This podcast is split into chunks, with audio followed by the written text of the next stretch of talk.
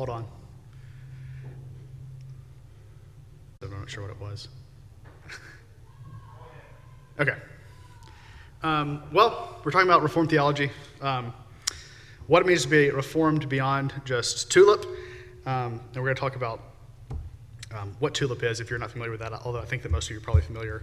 Um, but if not, we'll, we'll, cover that and talk about it. Um, first, let's pray. I did. I went upstairs and talked to, you know, Dean and Dylan are out of town, so I went upstairs, and Boston Hampton is in charge of youth for tonight, and so I went up there and talked to him, and he's asked if we needed any help, and he said, just pray for us. So we're going to pray, but we're also going to pray for them as, as they get ready to do youth. So, Father, thank you for this day. Uh, thank you for giving us the opportunity uh, to come and tonight think about your church and your people and how you've uh, called them and formed them according to your word um, over the centuries and um, helping us think through our place in that and, and what it means for us to be uh, reformed Christians, Christians who are reformed according to the scriptures um, in the 21st century. So we thank you uh, for giving us opportunity. We also pray for the youth and we pray for Boston and Noah and Will and Maddie and all those um, working with them today that you would uh, guard them and protect them in Dean and Dylan's absence. We also pray for Dean and Dylan as they travel in Orlando. Um, would you give them safe travels and a, a, a relaxing work trip as they um, get some ideas and uh, renew themselves there in Orlando? Um, we ask all this in Jesus' name. Amen. So tonight we're going to talk about this. This is going to be mostly history, um, but hopefully, d- depending on where we where we get it. My original intention was to spend like 20, 30 minutes on this, and then I started putting the notes together, and it kind of ballooned, and so. This, this is going to be mostly a history lesson, mostly kind of thinking through some broad concepts.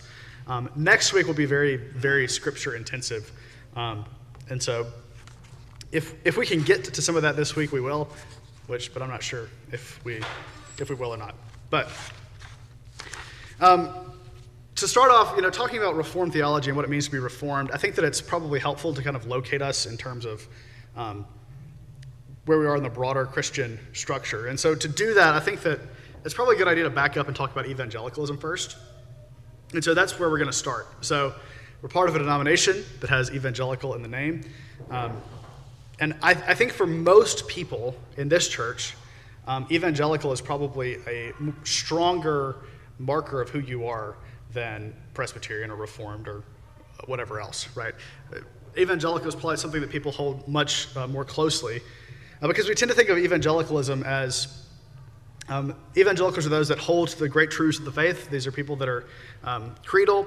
We're going to get to some stuff where maybe that's not necessarily true, although um, I don't have any problem being identified as an evangelical, and I think that's a totally legitimate um, category. But the, the, the main thing I want you to get out of this discussion of evangelicalism is that it's not enough to just be called evangelical, because that's actually kind of a low bar, and we'll get to this later, but evangelical is something that's descriptive of a group of people that already exist, and it's not really prescribing or, or um, giving parameters for what it means to be evangelical.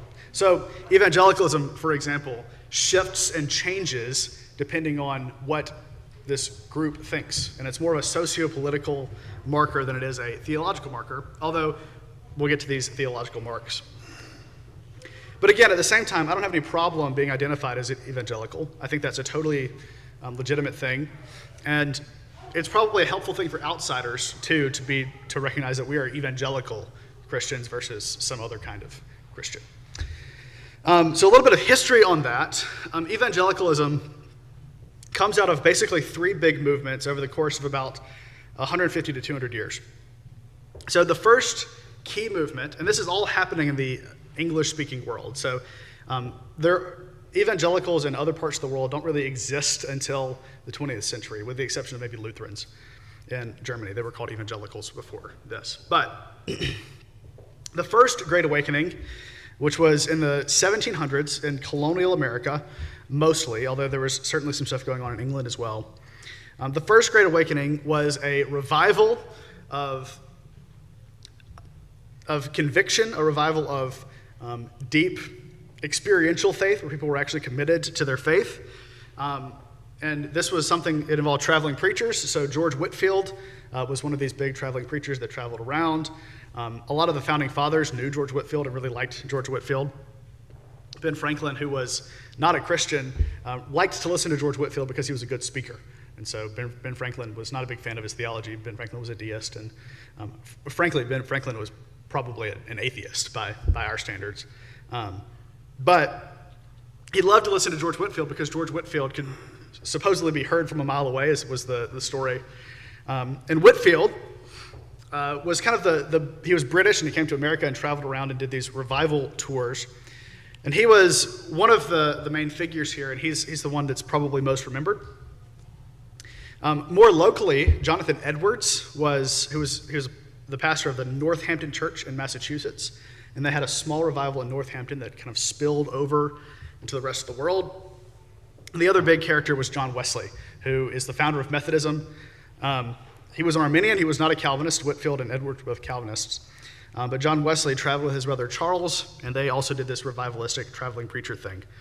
Um, a lot of our hymns, we, we sing lots of Charles Wesley hymns. And so a lot of the great hymns of the faith that we have come to love come from this first Great Awakening period, particularly with Charles Wesley, Isaac Watts, people like that. And by and large, the First Great Awakening was a good thing. Um, it, was, it revived the faith of America. It, it kind of made America a Christian place um, and helped inform the way that America would kind of form later on through the Revolution um, and into the 19th century. It was also mostly Reformed theology. George Whitefield was a, we don't have these in America, but he was a Calvinistic Methodist, um, so which means he was he Reformed theology, but he was part of the Methodist Church in England and Wales. Edwards was a Congregationalist, um, and so he was also um, big into Puritan Reformed theology. And so the theology of these guys we would mostly agree with. It would be something that we hold to. Um, they would be very similar. They wouldn't hold to the Westminster Confession of Faith, but they would have very, very similar doctrinal standards to the Westminster Confession of Faith. And so this is the first big movement that where we start to see the ideas of evangelicalism um, come forth and, and kind of develop. And this is where the, you know, the, the word evangelical comes from the word for gospel, euangelion.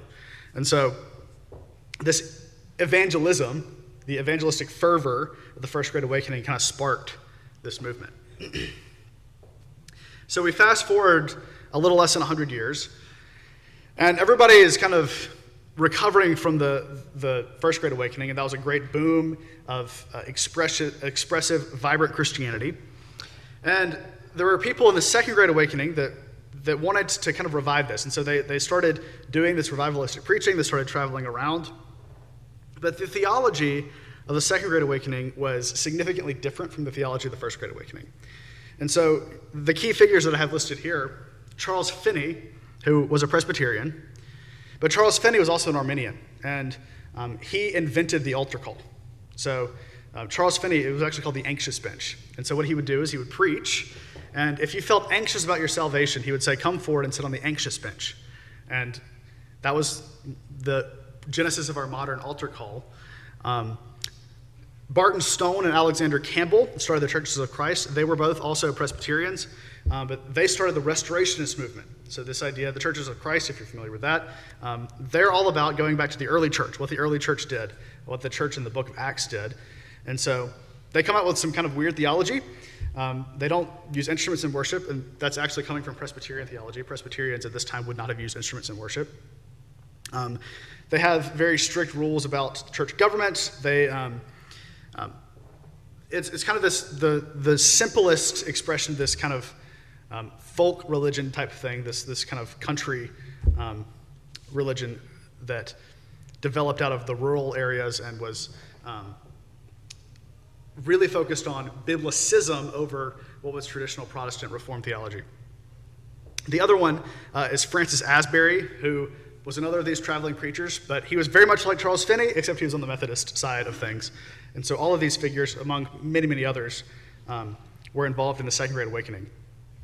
Now, interestingly, um, this was opposed by most confessional Presbyterians.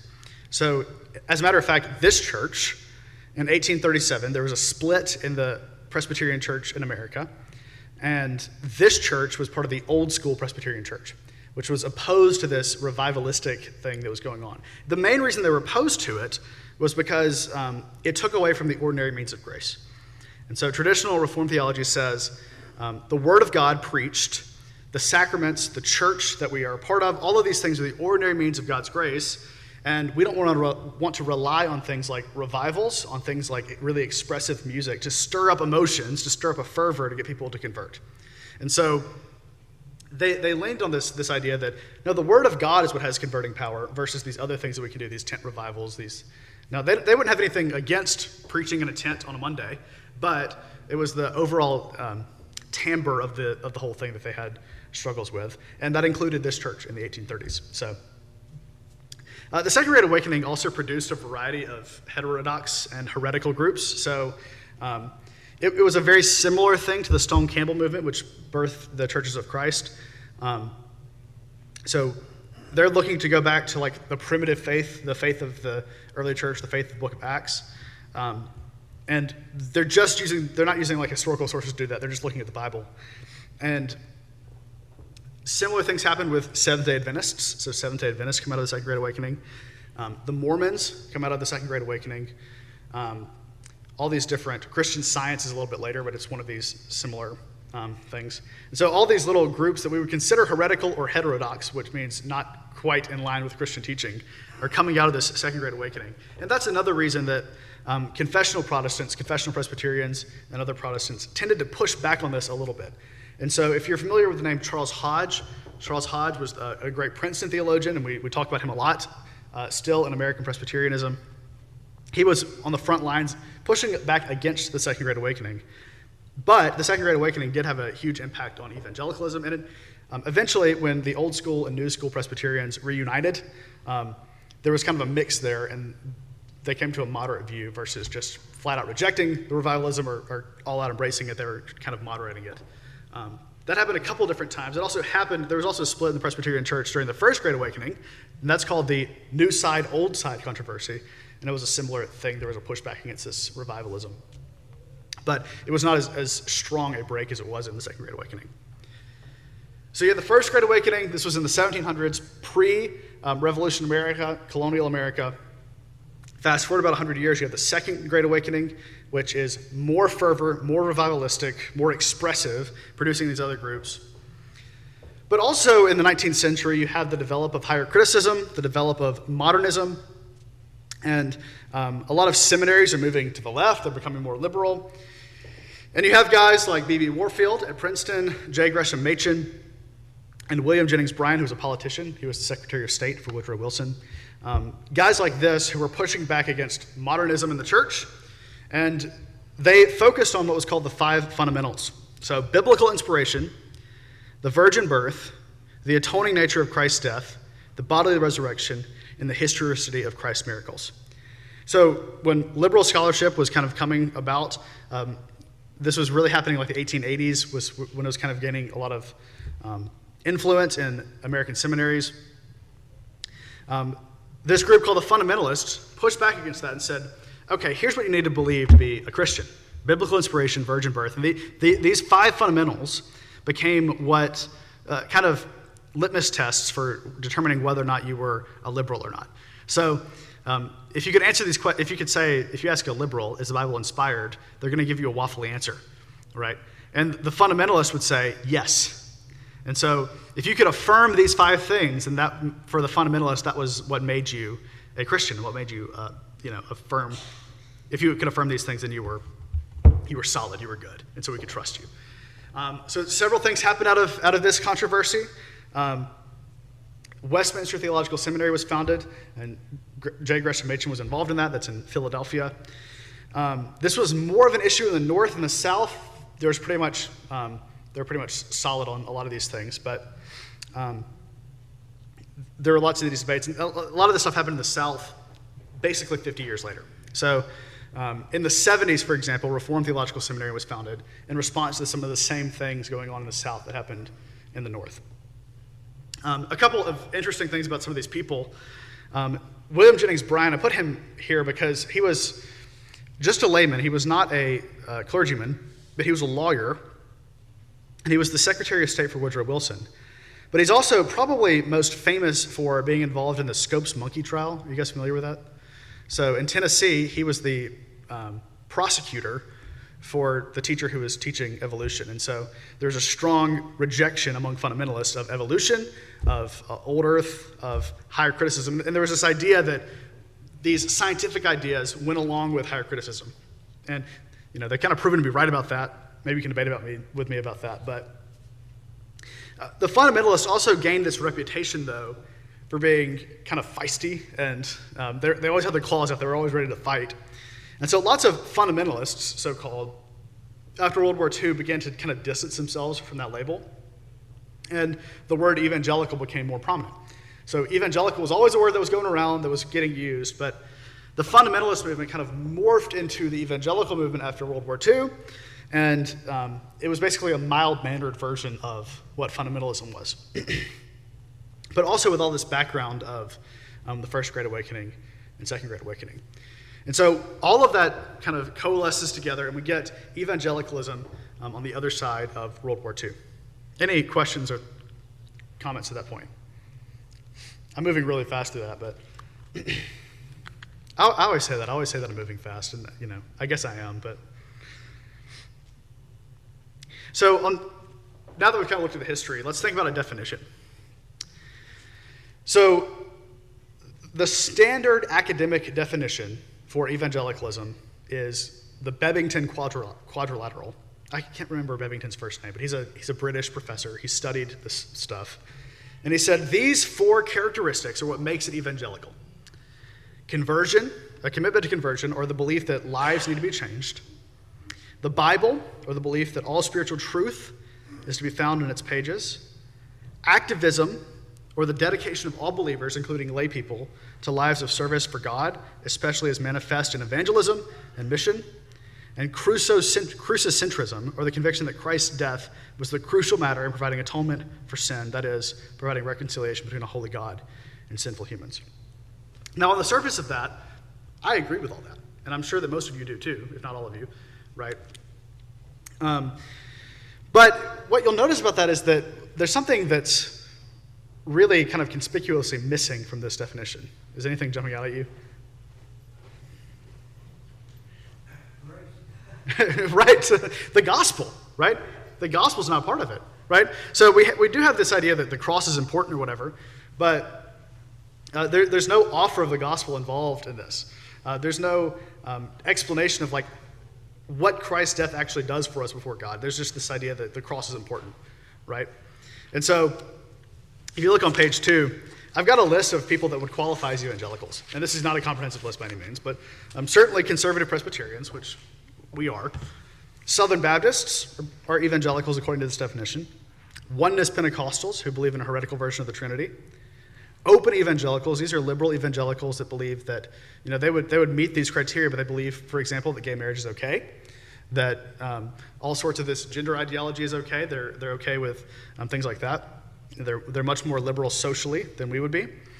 There are evangelical Catholics. There are Catholics who believe that you know the gospel needs to go out to the nations and um, that lives need to be changed and all that stuff. That's that's a category of people. Seventh Day Adventists. We talked about them earlier, right? They have an additional uh, book of kind of scripture that they use. Same thing with Mormons. That's a heretical group that we would not consider Christians. And prosperity preachers. You know, Kenneth Copeland, Joel Osteen, those kind of guys are considered evangelicals according to this definition. And so, um, I guess what I'm getting at is that while I have no problem with the, with the word evangelical, I have no problem with identifying as an evangelical because I think it's an accurate descriptor of what uh, I am, what we are. It's not actually that helpful in figuring out where we fit in the world. Because the word evangelical, it's, it's like saying, um, you know, American or, or white. Like it puts you in a, in a big category of people that are all sorts of different people together. Does that make sense? And so it's not really enough to just say, I'm evangelical, I'm an evangelical Christian, because lots of people can say that, and it doesn't really mean a whole lot for how they live their lives, what they believe, how they read the Bible, things like that. Um, Mark Noll uh, is, is a guy that's written a lot about this. His book, The Scandal of the Evangelical Mind, is very popular. Um, and it's, it's kind of a, a popularized version of one of his bigger academic works. And so some of you may have read that, I don't know. But he summarizes, he summarizes um, evangelicalism this way These core evangelical commitments have never been by themselves, have never by themselves yielded cohesive, institutionally compact, or clearly demarcated groups of Christians. But they do serve to identify a large kin network of churches, voluntary societies, books and periodicals, personal networks, and emphasis of belief and practice. So, uh, evangelicalism, and this is what I've got right here, is an ideological identifier with cultural and sociopolitical ramifications. So, it's, it's more descriptive than it is prescriptive. So, it's, it's a designation ex post facto, which means it's, it's after the fact. So, we've got a group of people, and we have to identify them somehow, and we're, we're applying this label to a group of people after they've already formed. Reformed is the opposite, it's a prescriptive standard, right? So we have, and we'll talk about this in a minute, we have these confessions of faith in the Reformed world. And these confessions of faith define what it is to be reformed. And to be reformed, you conform yourself to those confessions of faith, right? So it's the exact opposite. And so, the same way that um, evangelicalism can change and morph depending on what evangelicals do, uh, Reformed theology doesn't do that, right? Because we have a written document that defines what Reformed theology is. So, um, you know, you may think that's good or bad. That's a different discussion, but um, that's that's very important for for making the distinctions. Because I don't know if have any of you met a Mormon missionary recently? They, they're they're around a little bit, but um, the the new strategy of Mormon missionaries is not to try to convince you to become uh, Mormon. The new strategy is to convince you that they're Christians. And so if you meet a Mormon they're not going to say, you need to read the Book of Mormon. They're going to start with, oh, don't you know that we're actually Christians? You know, a lot of Christians don't realize that we're, we're one of you. And, you know, we have the same Bible and we sing the same songs and, and all that stuff, right? And it's, it's a misdirection, but by this definition, they can pull out things like, well, I believe the Bible is true. I believe that the gospel is important. I believe that Jesus died for our sins. And they can pull all that stuff out. But if you start to dig deeper into what that actually means, it, it doesn't line up with, with biblical truth. So that, that's why this is important because um, we don't want to stake our, our, flag on something that's kind of shifting and moving, um, although it may be an accurate descriptor of, of who we are. So, are there any questions about that? Thoughts, concerns? Okay. So, this is what we've called this uh, study Beyond Tulip. And before I, I talk about more about Reformed theology, it's important to talk about Tulip because in America, in the evangelical world, what it means to be reformed is to hold to these five doctrines. Now, I'm going to contend that that's not actually the case. That doesn't make you reformed, is to, to hold to tulip. But that's why somebody like John MacArthur, who is a great preacher, who is a solid, uh, good Christian man, um, he's often considered reformed. But that's just because of his doctrine of salvation. He doesn't actually hold to a reformed confession of faith, and his, his reformed theology doesn't really extend beyond his doctrine of salvation. And so, what I'm arguing for is a more robust reformed theology, a reformed theology that's based in um, historical confessions, historical uh, tradition that's passed down from, to us from the Reformation. Um, and that's not what is often meant by reformed in, um, America, in the American world. Um, a second thing to note about, the, about Tulip is Tulip comes from the canons of Dort, which was formulated, these canons were formulated at the Synod of Dort, which is in the, it's in the Netherlands. And they were dealing with the followers of this guy named Jacobus Arminius. And Arminius, for the most part, denied these five points. And so the purpose of the Synod of Dort was to clarify these points and was to um, make them clear over against Arminianism. Now, the problem with that is if we're defining our theology as opposed to something else, we're going to leave things out. And so I, I, think part of the problem with people that people have with Reformed theology is they look at these five points and they think if that's what you believe about salvation, I'm not interested. Right? If you believe that Jesus didn't die for everybody, I'm not interested, which is what limited atonement means. But there's a much bigger picture that all these things fit into. I'm, I'm not saying that none of these are, these are all true, and I'm not saying that they're not true. But we have to place that in context of a bigger doctrine of salvation. And we're going to talk about, we're not going to talk about that this, about that this week, but we'll talk about that um, in the future. But it is important that we know these because we're going to get questions about these. Um, and, and that's what most of the time when I, I meet somebody that's, you know, um, I've, I grew up Baptist. I'm around a lot of Baptists, so I meet Baptists that think this. I meet, um, I have lots of Methodist friends who disagree with me on this. The first thing they ask about is tulip, right? They're not interested in, you know, sometimes they ask about the baptism thing, but most important to them is the tulip thing. And um, so we, we, get, we get questions about this, and it's important to know um, how, how to answer these things. And we're not going to get too much into this now, but um, we'll just run through these, and I'll give like a very brief overview of why we think this. So the, the T is total depravity, which is the doctrine that man is dead in sin and incapable of salvation apart from grace. So we get this from places like Romans 3, right? Uh, we're dead in sin uh, and we're unable to get grace without uh, God's work.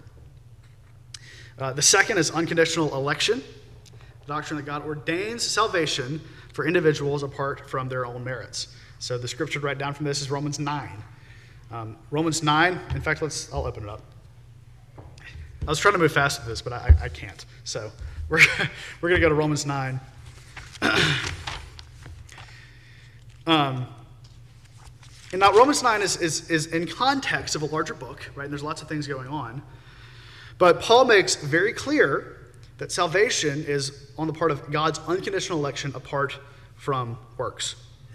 So if we go to um, Romans 9, chapter, uh, verse 10. And not only so, but also when Rebekah had conceived children by one man, our forefather Isaac, though they were not yet born and had done nothing, either good or bad, in order that God's purpose of election might continue, not because of works, but because of him who calls, she was told, The older will serve the younger, as it is written, Jacob I loved, but Esau I hated. And so it's very clear before Esau and Jacob were born, God had made a decision about how he was going to handle these two guys. Now, I see some faces, but so we'll have, we'll have to unpack what that means, and we'll, we'll talk about that more in the coming weeks on what it means that, that he loved Jacob and hated Esau. Um, uh, the brief answer is I can say something like, I love Mexican food, okay? But if I hate tamales, right? Am I, am I lying when I say I love Mexican food? No, right? So that's, that's a short answer, and that's probably unsatisfying. But um, we'll talk about that more in detail later. So, total depravity, we're dead in sin and unable to save ourselves, unconditional election. Next is limited atonement. So, uh, limited atonement, and this is often framed in terms of Jesus didn't die for everybody, which um, is true in a sense, although it doesn't really capture what we're going for here. But um, limited atonement is actually the doctrine that Christ's death actually achieves the salvation of those whom God has elected. So Christ dies um, not just hypothetically to save people, but to actually save people. And when Jesus died, God knew who he was going to save. And Jesus' death actually atones for those people. It's not just a hypothetical thing that we can somehow grasp later in life. It's actually something that is, that is sure and a sure foundation. There's lots of scriptures for that. That's going to take a longer discussion. Um, we'll go back to that in a minute, but or in, in the coming weeks. Fourth, irresistible grace, the doctrine that, that the Holy Spirit's regenerative work is in God's elect is always effectual. So if God has decided to save you, if God um, is intending to save you, then the Holy Spirit will save you. There's nothing that you can do to stop God from saving you. Well, there's lots of stuff in John about that. John 6, John 8 talks about how the Holy Spirit works in that. Um, and so those are scriptures write down for that. And finally, perseverance of the saints. Um, it's the doctrine that God's elect will ultimately be faithful to the end. This one is the easiest for people to believe um, because it's, it's the least concerning. It's, it's the most comforting of all these. Um, uh, on the surface, at least, I think as we unpack some of this, it'll be clear that that's, um, they're all comforting and all, all good things. But um, so that's tulip. Um, but like I said, that, that doesn't really convey the Reformed doctrine of salvation in its entirety. The Reformed doctrine of salvation is, is much more rich than that, and um, it's drawing off a deep well of biblical sources and also um, Christian reflection on those biblical sources for hundreds of years. Um, And so I'm not going to spend too much more time on that because I, will probably spend a whole hour on that um, in the next week or so. Uh, just as I probably should have said this at the beginning, what, the, the way that we're going to do this is I'm going over this history stuff, this broad overview stuff right now. But um, where I'm going to turn next is actually worship. And the reason for that is if you were on the ground in the Reformation, we'll talk about this in a second too, but if you were on the ground during the Reformation, if you lived in Switzerland in 1518, the first experience you would have with the Reformation would be worship, right? So if you think about how worship was done, and we'll talk about this in more detail next week too, but um, worship was done completely in Latin. Worship was done um, where the priest was completely facing the other direction. So the priest would have stood and turned. He would have been talking like this the whole time against the wall, all in Latin. And imagine you come into church one week and the, and the priest is standing like this. He's facing you, he's talking to you, and he's speaking your language. Like how radical of a change that would be.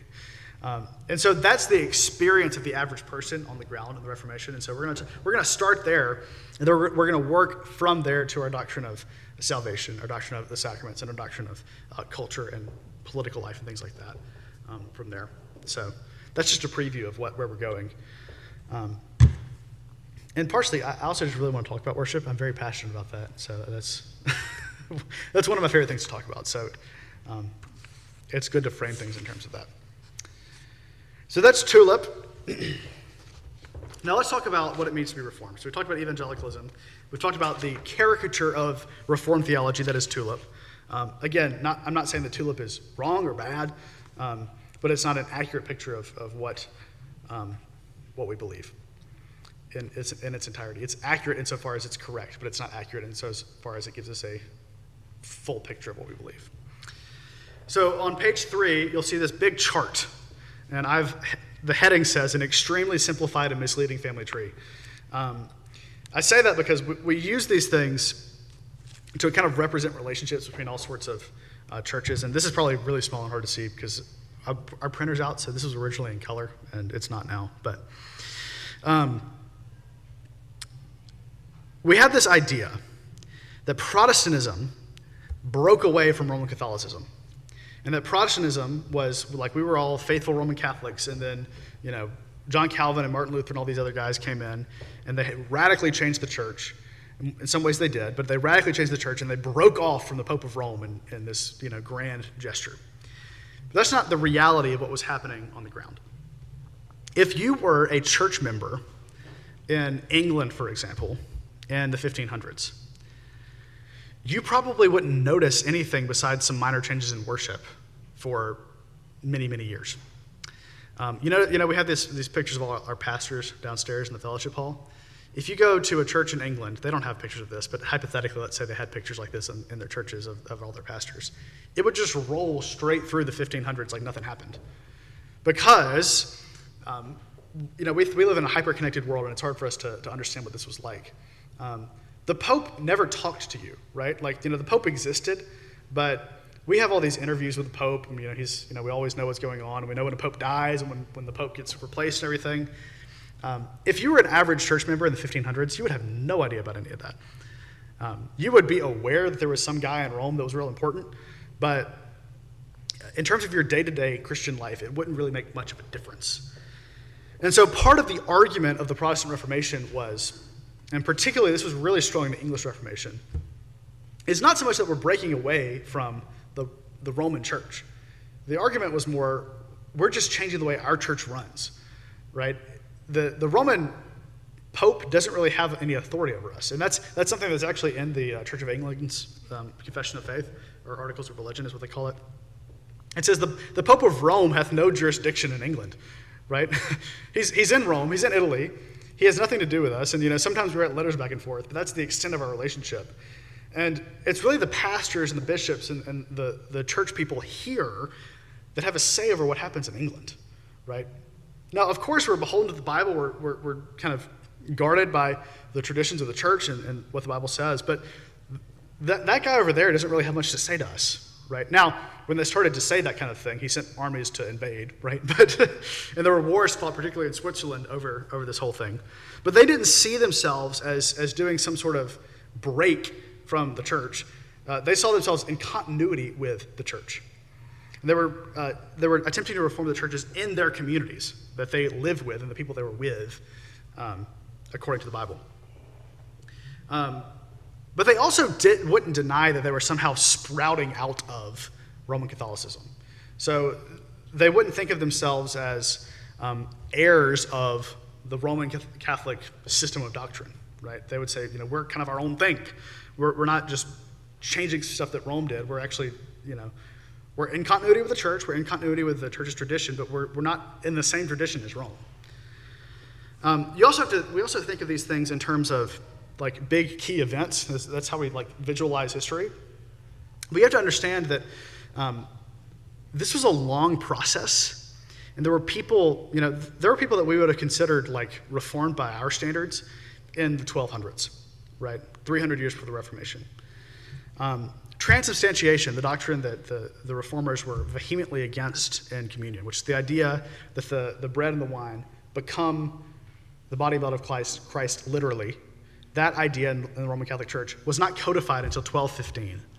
And so you could believe, for example, a Calvinist view of the Lord's Supper up until 1215 in the Roman Catholic Church, and it was totally fine. And so we, we think that, like, oh, there's this big monolithic thing we're, we're fighting against, but that's not really what happened.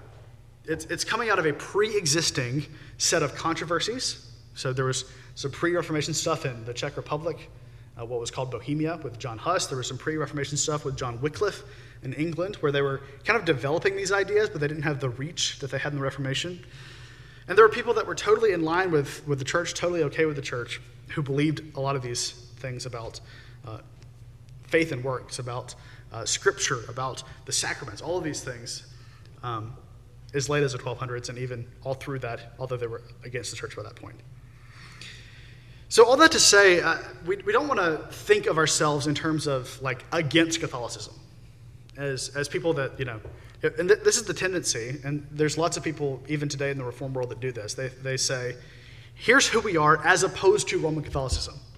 Here's why we're not Roman Catholic. We're, we're Reformed because we're not Roman Catholic. And that's, that's the wrong way to think about things.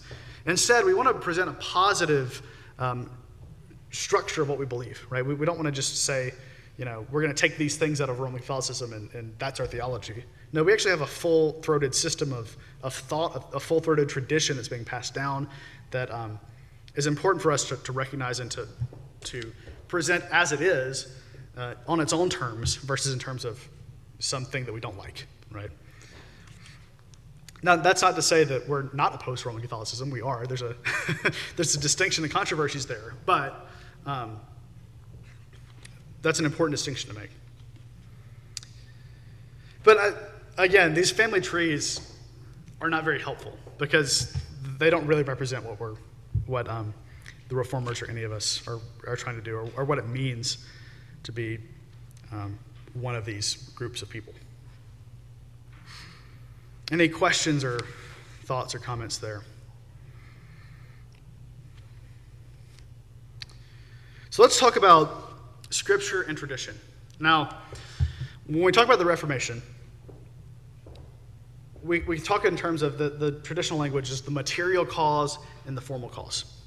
So the thing that started the Reformation off was um, guys like Martin Luther, guys like Ulrich Zwingli, guys like um, Heinrich Bullinger, these, these people across Europe started to read the Bible.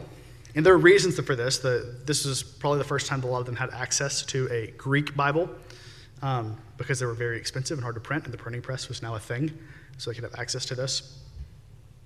Um, and so, for example, one of the one of the primary examples of this is when Martin Luther is reading um, How to Be Saved. The Latin Vulgate, which is a decent translation, um, when you get to the part where Peter Peter's telling you how to be saved in, in Acts, and he says, "Repent and be baptized for the remission of sins." The Latin Vulgate translates that, "Do penance and be baptized." And so the idea is that I have to do something to be saved, right? I have to make up for my sins to be saved. But that's not what the Greek says. And people like Martin Luther and Ulrich Zwingli recognized that and said, you know, we've got this mixed up because we're, we haven't read the Bible well. Um, and so that's, that's what sparked this um, Reformation was this question about the formal cause. But the real issue, the real problem was what's called the, or I have that backwards, I think. No, the, I don't have it backwards. The material cause. The material cause of the Reformation is the question of scripture and tradition, the question of authority. Um, who do we trust? Who is um, the authority over our faith and morals? And by extension, there's something called the Roman Catholic Magisterium, which is the community of all the bishops in the world, is what, what they call the magisterium, and they have some teaching authority. And what the Reformation was saying, in essence, was that no, the Roman Catholic Magisterium does not have infallible authority over the church.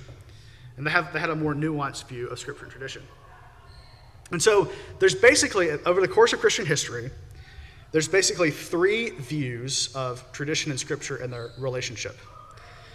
The one, and I've got them kind of backwards on this sheet, but the prevailing view of the medieval Roman Catholic Church was what's called tradition two.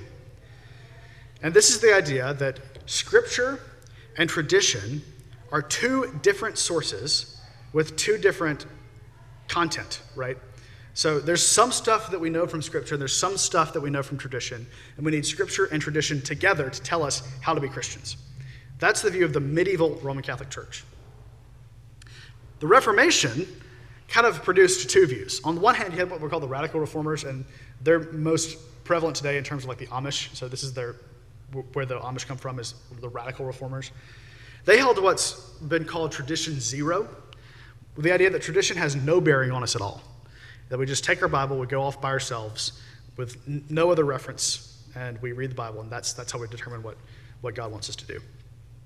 The magisterial reformers, which is magisterial in terms of um, they were in line with the mainstream, and they were on the side of, for example, the, the kings and the princes were on their team. The magisterial reformers held that scripture and tradition are two modes of tradition. So I have big T tradition, right? And little t tradition. Big T tradition is the tradition of the church, and little t tradition is what is passed down. And so they would say scripture is materially sufficient, and tradition provides the correct or at least helpful interpretations of scripture. So, for example, scripture does not use the word Trinity. But we believe the doctrine of the Trinity because Scripture teaches it. Now, how do we do that? It's because the tradition of the church, the church in the past has unpacked this stuff and has come up with the best way to talk about God, the best way to describe how Jesus is God and how God is actually one uh, in essence and how God is also three persons. And the church has, talk, has thought about that based on Scripture and come to these conclusions. And so the, the Reformation has, has actually not been opposed to tradition. The Reformation has embraced tradition. And in fact, part of the argument of the Reformation was not that we're breaking tradition, but we're actually going back to an older tradition that's closer to the apostles, that's more representative of what Jesus taught. And so we'll get there in a minute. I do have some quotes from some church fathers that kind of give you a sampling of this. But um, tradition two, which is the medieval Roman Catholic view, was codified by the Roman Catholic Church at the Council of Trent in session four of the Council of Trent. And so this is, this is the key text in the Roman Catholic um, magisterium to, to understand this. So they say, This truth and discipline are contained in the written books and the unwritten traditions, which received by the which, which received by the apostles from the mouth of Christ himself, or, from the apostle, or from the apostles themselves, the Holy Ghost dictated have come, dictating have come down even to us, transmitted, as it were, from hand to hand. Which, by the way, that, that's what the word trans, uh, tradition means, that it was passed down hand to hand. Now, modern Roman Catholics, you know, after about the 70s, have attempted to reinterpret this in terms of tradition one. And the primary reason is because they understand that tradition one, the idea that scripture and tradition are intended to go together, they're not opposed to each other, that, and, and it's not like scripture is insufficient. So they want to say now that Scripture is actually sufficient and that tradition interprets Scripture for us. Um, that is problematic because that's not actually what they're getting at here. In fact, the original draft of this said that, that the truth and discipline are contained partly in the written books and partly in the unwritten traditions. So they had this debate about whether or not to include the word partly. And they eventually didn't include it, but it was clear that the tradition two view was the predominant view in the late Middle Ages in the Catholic Church. But Protestants, on the other side of that coin, honor tradition, recognize its authority, but insist that all authority is, sub- is subordinate to the Word of God. So, this is what they say about church councils and church synods in Westminster Confession of Faith, chapter 31. It belongs to synods and councils ministerially to determine controversies of faith and cases of conscience, to set down rules and directions for the better ordering of the public worship of God and the government of His church, to receive complaints in cases of maladministration, and authoritatively to determine the same which decrees and determinations, if consonant to the word of God, are to be received with reverence and submission, not only for their agreement with the word, but also for the power whereby they are made, being an ordinance of God, appointed thereunto in his word. So the idea is the church actually has real power and real authority over you. And where the church is in line with Scripture, we are called to submit to the church, submit to tradition, submit to the way, the decisions that the church makes. However, it always must be subordinate to the Word of God. And in fact, if we go to chapter 1 of the Westminster Confession of Faith, which I don't have in here, it says the final interpreter of Scripture is Scripture itself. So the, the way we determine the meaning of Scripture is not by looking to some outside source, but to, to look deeper into Scripture. And as it turns out, you know, we believe in the tradition of the apostles. We believe in the idea that apostles handed things down. But we also believe that they wrote down what they intended to hand down, and that we have that now in the Bible. And so there's a, a tight relationship between tradition and Scripture. So, for example, um, the Apostles' Creed is a tradition, it's a rule of faith. But it comes directly from Scripture through it's, it's mediated and rearranged and all this sort of stuff. But the, the Apostles' Creed is something that is biblical at its core. But we're also not supposed to be interpreting Scripture against the, the Apostles' Creed because the church has set that out as something that is um, authoritative and true. But it's not authoritative and true because the church has said, said that it's authoritative and true. It's authoritative and true because it is authoritative and true according to the Word of God. Does that make sense? That's kind of, that's kind of, it is a little bit circular, but that's kind of the point, right? And this is, this is the thing that Roman Catholics will lob against Protestants, that this is circular reasoning, right? How do you, you say that the Bible is true because the Bible says it's true, right? That's a big circle. And to that we say, yes, because the Holy Spirit has convicted us that the Bible is true. And we had outside reasons, and this is um, our confession says this, and Calvin talks a lot about this in the beginning of his Institutes. Um, we have these outside reasons. We have the testimony of the church. We have the testimony of the apostles. We have the, um, the historical record of, this, of these books being passed down. But ultimately, it's the work of the Holy Spirit which convinces us that Scripture is true. No, matter, no, no amount of proof that you can pile up, no amount, no amount of evidence can convince an unregenerate person who's against God that his word is true. And so we rely on the Holy Spirit and we rely on Scripture to set the standard for us above all else. And so this is the, the core of the Protestant argument is that we believe Scripture is true no matter what. And we believe that Scripture is the standard by which we live our lives and we order our churches. And so Scripture, not tradition, not what the Pope says, not what um, some early church father says, although we, we revere and honor those people and we respect what they have to say. But if they say something contrary to the Word of God, then we have to go with, we have to go with the Word of God. That's how it goes.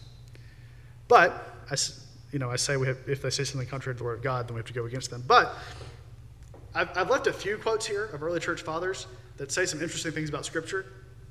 And these are the kind of quotes why modern Catholics want to go back and kind of revise what um, the Council of Trent says. So the first one's from Irenaeus. Um, he was a disciple of Polycarp, who was a disciple of John. So he knew a guy who knew John, the, the Apostle John, who wrote the, the Gospel of John. He says, We have learned from none others the plan of our salvation than from those who, through whom the gospel has come down to us, which they did at one time proclaim in public, and at a later period, by the will of God, handed down to us in the scriptures to be the ground and pillar of our faith. So, Irenaeus, this is a guy in the hundreds AD, like 100 years after Jesus, is saying the reason that we believe what we believe is because the Bible says it. And the, the apostles have handed it down to us in scriptures. Not verbally, because the verbal word is, is less reliable for a variety of reasons. No, they've handed it down to us in scripture. Another guy, he's just a little bit later, Clement of Alexandria. He says, But those who are ready to toil in the most excellent pursuits will not desist from the search after truth till they get to the demonstrations, till they get, the demonstration from the scriptures themselves. So he's saying the final arbiter in truth, above all else, is scripture. And if scripture doesn't tell us that it's true, then we can't have ultimate certainty. The ultimate certainty that we have, or ultimate certainty that we have comes from scripture and scripture alone. The next guy, Hippolytus, he's in the 300s. There is, brethren, one God, the knowledge of whom we gain from the Holy Scriptures, and from no other source. That's a big statement. Just for just as a man, if he wishes to be skilled in the wisdom of the world, will find himself unable to get at it any other way than by mastering the dogmas of the philosophers. So all of us who wish to practice piety will be unable to learn its practice from any other quarter than the oracles or the word of God.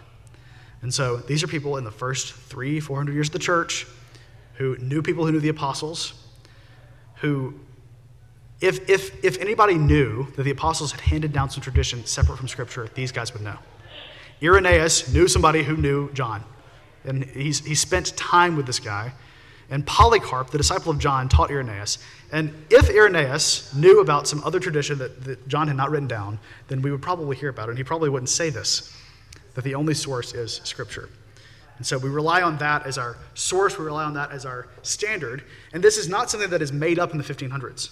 This is something that has been a part of the church forever, and it's something that the early church fathers, the earliest church, held to. And so we're not, we're not just breaking from tradition, we're actually going back and we're saying, no, the church has always said this. This is not something that, that we're making up, this is something the church has always said. So we start from this view of Scripture, but we also, all the Reformed churches, moving to the last point here, have a confessional standard, have some subordinate standard which tells us in this church, this is how we interpret the scriptures. In the wake of the Reformation, it was clear, the Reformed theology was clarified with confessions of faith. And they are the essence of the Reformed faith. So to be Reformed is to hold to one of these confessions and to be a part of a confessional body. So in the same way, you know, a lot of times we, people in America particularly will say, I'm Reformed, and they're referring to an ideological identity. But you wouldn't say, for example, you're Catholic if you weren't a part of the Catholic Church. You wouldn't say you were a Lutheran if you weren't a part of the Lutheran Church, for example.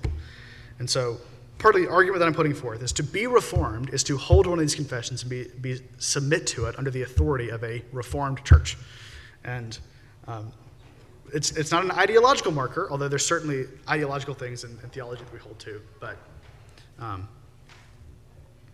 it's, it's first and foremost a commitment to a, a, community of faith and a tradition of faith and the people that you're sitting next to at church on Sunday. So, does that all make sense? I feel like that was, that was a really fast, like shotgun blast of information.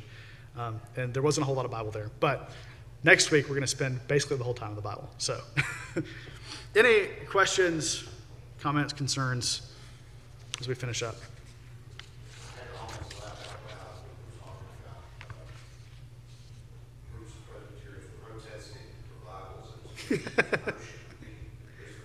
Yeah, it happened. This, but and that's that's very characteristic of, of Presbyterians. So, um, yeah.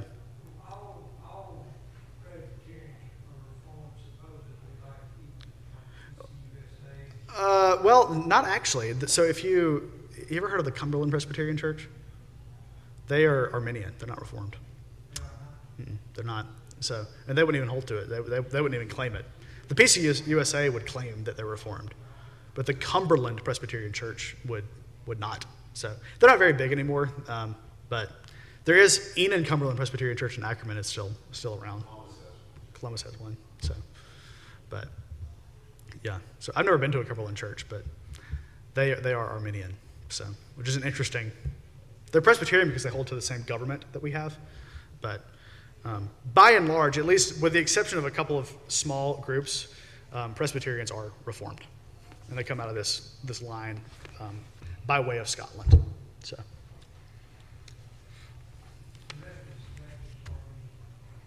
Not necessarily. Methodists are Arminian, Um, you don't have to be technically to be a Methodist, but Baptists um, can go either way. So, and in fact, if you look at like Baptists from 100 years ago, or longer than that, 150 years ago, they were all Reformed. They all held to the London Baptist Confession of Faith. If you look at the um, the 1807 Mississippi Baptist Statement of Faith, it's very Reformed. Um, that changed during the Second Great Awakening, but um, they used to be very Reformed, and now now it's kind of a free for all in terms of this particular these some of these particular issues. Um, and the Southern Baptist Convention now is more a confederation of of loosely theologically connected churches. It's it's less cohesive than say Presbyterians are because we have a confession of faith that we're held to, and all of our pastors are, are examined on that. That's not the case in Baptist churches. So they don't have a, they may have like, they have the Baptist faith method, me- message, which is pretty good, but you don't even actually have to hold the Baptist faith message to be a part of the Southern Baptist Convention as a, as a church. So, which is, you know, the only, the only thing that it takes to be part of the Southern Baptist Convention is that you give to the cooperative program and support their missions. That's it. So it's a, it's a very different world. but any other questions? Well, let's pray. We'll pray for Boston again as he finishes up youth, and then we'll head out. Father, thank you uh, again for this day. Thank you for bringing us to the end of it. Um, would you guard us tonight, uh, protect us um, from the night, and wake us tomorrow to, to serve you well? Um, would you remind us of our commitments uh, to your word and to the primacy of your word above all else? But Father, would you also teach us to honor and uh, cherish the work of those who have gone before us? and um, see the, the truth of your word in them uh, as they exposit your word, as they unpack what, what you have to say to us. And Father, most of all, would you teach us to conform to your truth, conform to your word? Would you bend our spirits to honor you and to, to love you and to love uh, the things that you say above whatever anybody else can say? Um, we pray for our youth and our children and um, the group downstairs that you would bless them and sanctify them as they go out tonight. We ask all these things in Jesus' name. Amen.